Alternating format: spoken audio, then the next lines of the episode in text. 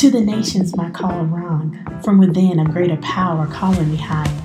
Higher from a sure foundation, the rock, the chief cornerstone.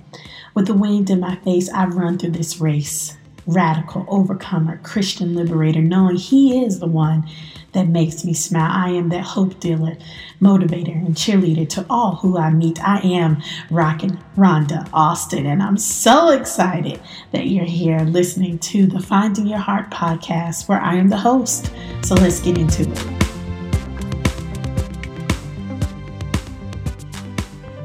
All right, ladies, let's talk about dating versus talking.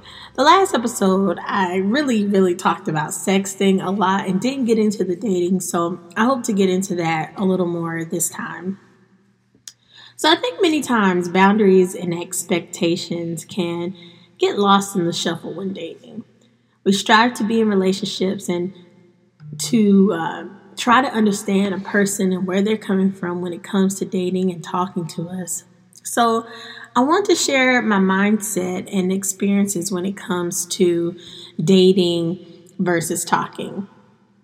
It has helped me with maintaining a clear mind when it comes to those that I had um, been interested in in the past.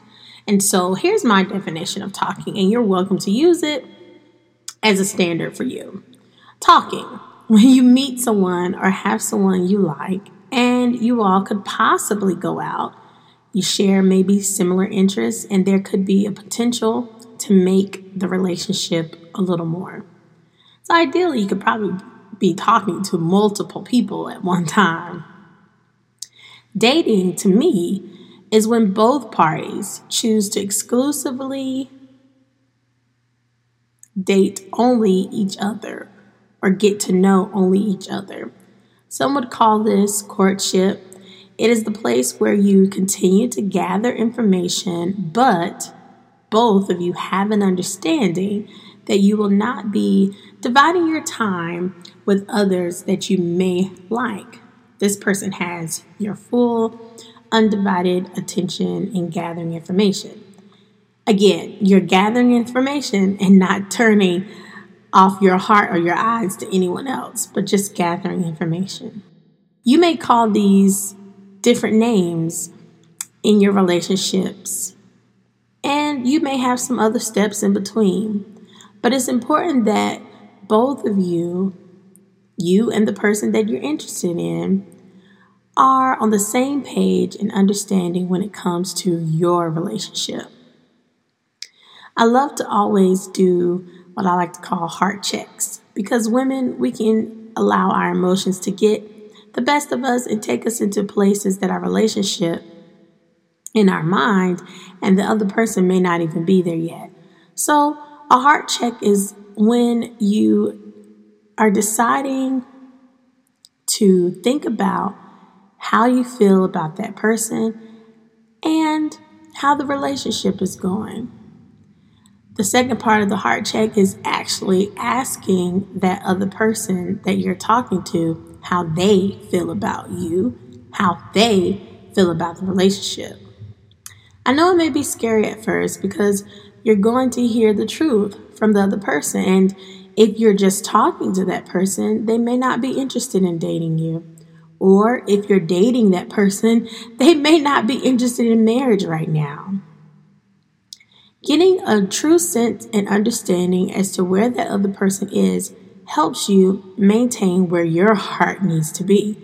There's no need of giving your heart over to someone who doesn't know how to handle it yet or not capable and emotionally ready to handle your emotions and your heart. Whatever that person may say, take it for truth. Don't try to add to it, don't try to take away from it. It is where that person is and it is what they desire. Don't even try to interpret it and talk to your girlfriends about it and try to uh, give it a different definition. Just take it for what it is. So, whatever you're facing and whatever you may face in the future, let me make it very crystal clear. It is important for you to define to yourself Am I dating this person now? Or am I just talking this to this person? And how does this person really feel about me? Once you answer those questions, it is invaluable. You must then set up your boundaries so that you can have healthy relationships. For example, if he's only interested in talking to you, then give him, I'm only talking to you time. He doesn't have to know everywhere you're going, what you're doing, and definitely don't need to be talking to you in the middle of the night. Okay?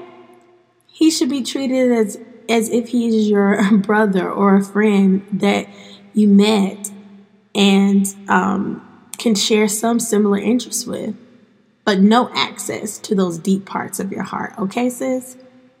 If he's interested in dating you, allow him to date you, allow him to get the information that he needs from you, not physically, but emotionally, intimacy. Does he know really who you are? Do you really know who he is when he gets angry, when he gets sad? All those things are important and worth exploring before you decide to get married, definitely before you decide to become physically intimate with someone.